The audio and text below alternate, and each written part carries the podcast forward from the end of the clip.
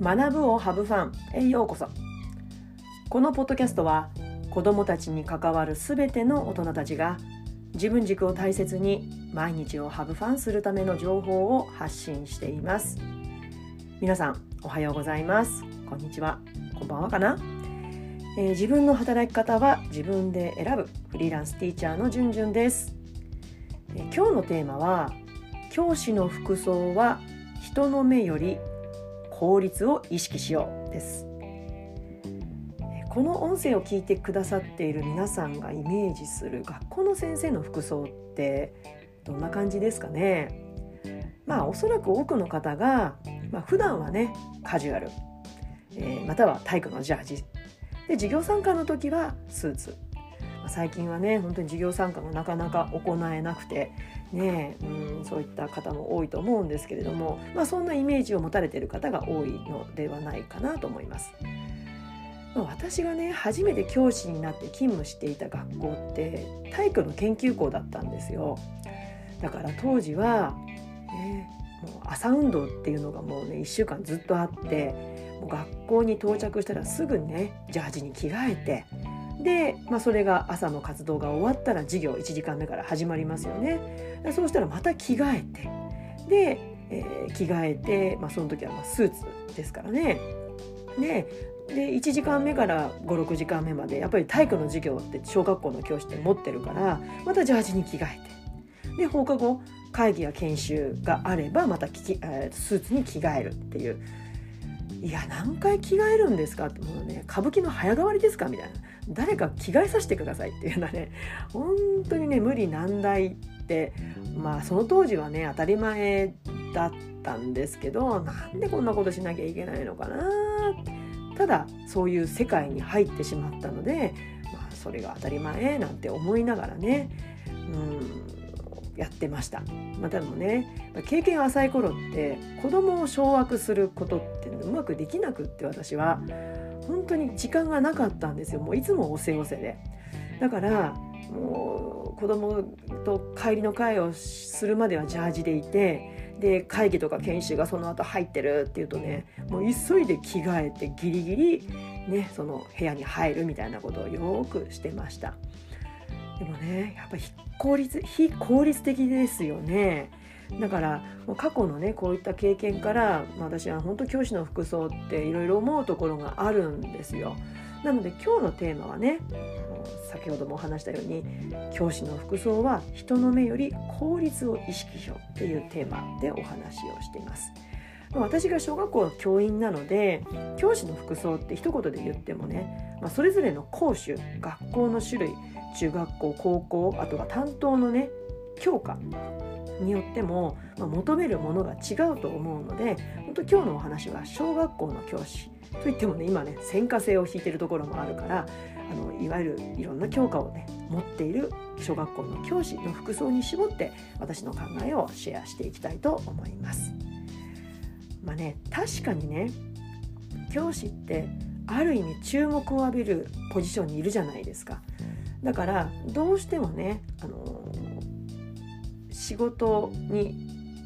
要求される服装だけじゃなくって人の目を意識せざるを得ないポジションにいるのは確かだと思います。うん、だからやっぱりこう多少ねゼロよりは少しは持った方がいい。ただ持ちすぎはどうかなって思うんですね。だ子どもたちや保護者の方地域の方、まあ、そういった方から見られてる意識って、まあ、ゼロよりは持った方がいい。ただそういった方たちの中にだっていろんな好みを持つ方がいるから全ての方のニーズにお答えすることはもうね、うん、モデルさんじゃないからできませんよねだから最低限人に不快な気分を与えない服装とか洗濯ちゃんとして服装せせあのちゃんとした清潔な服装をするとかあとは目のやり場に困らない服とか、まあ、こういったところを最低限守るようにするしかないじゃないかなと思うんです。ただねまあ、清潔な服ってまあ洗濯すりゃいいし、ね、しわしわにならないようにすればいいしねピンピンとこう伸ばせばいいし干す時に。ただねこう服そのものだから最近の街で見かけるファッションってそんなね奇抜なもの尖ったもの、まあ、これは好みにもよりますけれどもねなんかこうトレーナーとかパーカーの真ん中にドクロのマークがボーンみたいな。なんかそういったものは確かにね子供の前でどうかなってこれも好みの問題、まあ、ちょっとね賛否両論いろいろ分かれるところかもしれないけれどもまあ控えた方がいい。部類に入る。でもそういったことで一部のエリアにしか集まらなくってどちらかというと本当にもうオーソドックスなもう私も愛用しているユニクロだとか無印良品だとか GU だとか。あとは、まあ、こういったこの服も教師の身につけているものに着用率高いですけれども、まあ、多くの教師たちが愛用しているアウトドア製品ですね。パタゴニアとかモンベルとかノースフェイスとか。そういったアウトドアブランドの着用率がめちゃくちゃ高いんですよね。じゃあどうやってこうどうやどうしてねこの多くの教師たちがユニクロとか無印良品とかアウトドアブランドを身につけるかって言ったらこれはね小学校の教員たちが必要としている3つの条件を満たしているからなんですよね。それは動きやすさコストパフォーマンスが高いそして寒暖差に対応してるこの3つの条件満たしてるんですよ。だから自然の成り行きとして多くの教師たちがこの条件を満たす服を選ぶわけですよ。でここにね人の目を意識するとか教師なんだからっていう固定概念っていうこういう条件が加わっちゃうと途端にね教師の服装の効率が悪くなっちゃうんですよ。つまり着替えが必要だうん本当着替えだってねないんですよ時間が。もう手がくれ持ってると特にね目を離した隙に何か怪我が起きてるとか、うん、トラブルが起きてるとかねなんか起きたりするわけですよ。うん、だからまあ冒頭の私のね20代から30代に勤務していた学校での非効率的な早変わりが必要とされてくるんですよね。まあ、当時はねさすがに3年目ぐらいからは朝にねジャージに着替える必要があればもうそのまま放課後までその服装でいてで、まあ、うまく立ち回るようにしてましたよ。うん、だけどいや身内だけのね会議や研究会なのになんでわざわざスーツに着替えるのかななんて思っていました。まあそんな風に思ってるのは私だけなのかななんて思っていたんですけど、まあ、たまにね出会う同僚の中には同じように考えている方がいる。でも、まあ、おかしいなと思いつつ周りにね従ってそこにいるみたいな感じだったんですけどもただ私フリーランスティーチャーっていう立場になってね今の職場に入っていや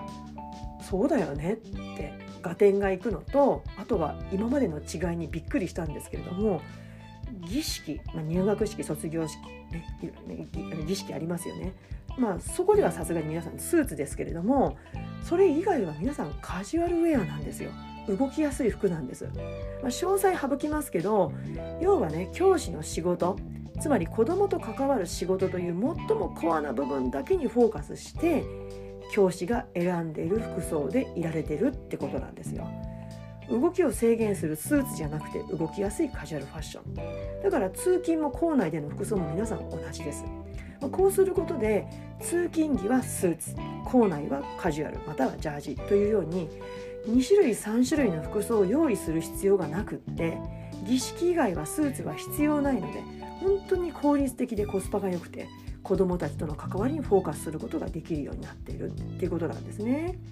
まあ、それぞれのね学校の、まあ、カラーっていうのがあるので、まあ、一概には言えないかもしれないんですけれどもただやっぱり教師って小学校の教師って子どもとの関わりにフォーカスする、うん、ここが最も重要ですよね。そして子どもとの関わりにフォーカスするためにはやっぱりね自己管理が必要なんですよね。つまり自己管理っていうのは健康面とメンタルの安定のための自己管理です。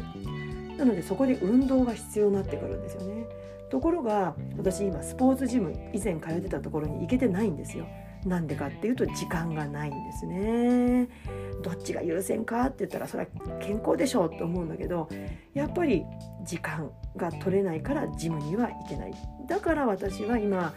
極力歩くっていうことを意識したりあとは子供に誘われたら鬼ごっこを率先してするとか「先生遅い」なんて言われながらも体を動かすようにしたりしてるんですね。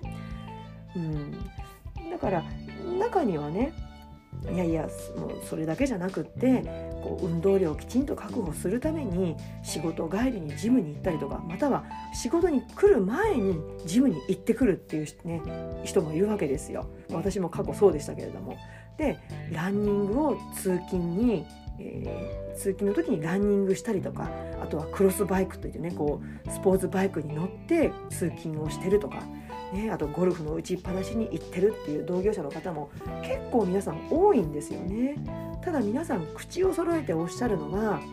周りの目があるからスーツで通勤しなきゃいけないってそこがめちゃくちゃ面倒だってことをおっしゃっていました。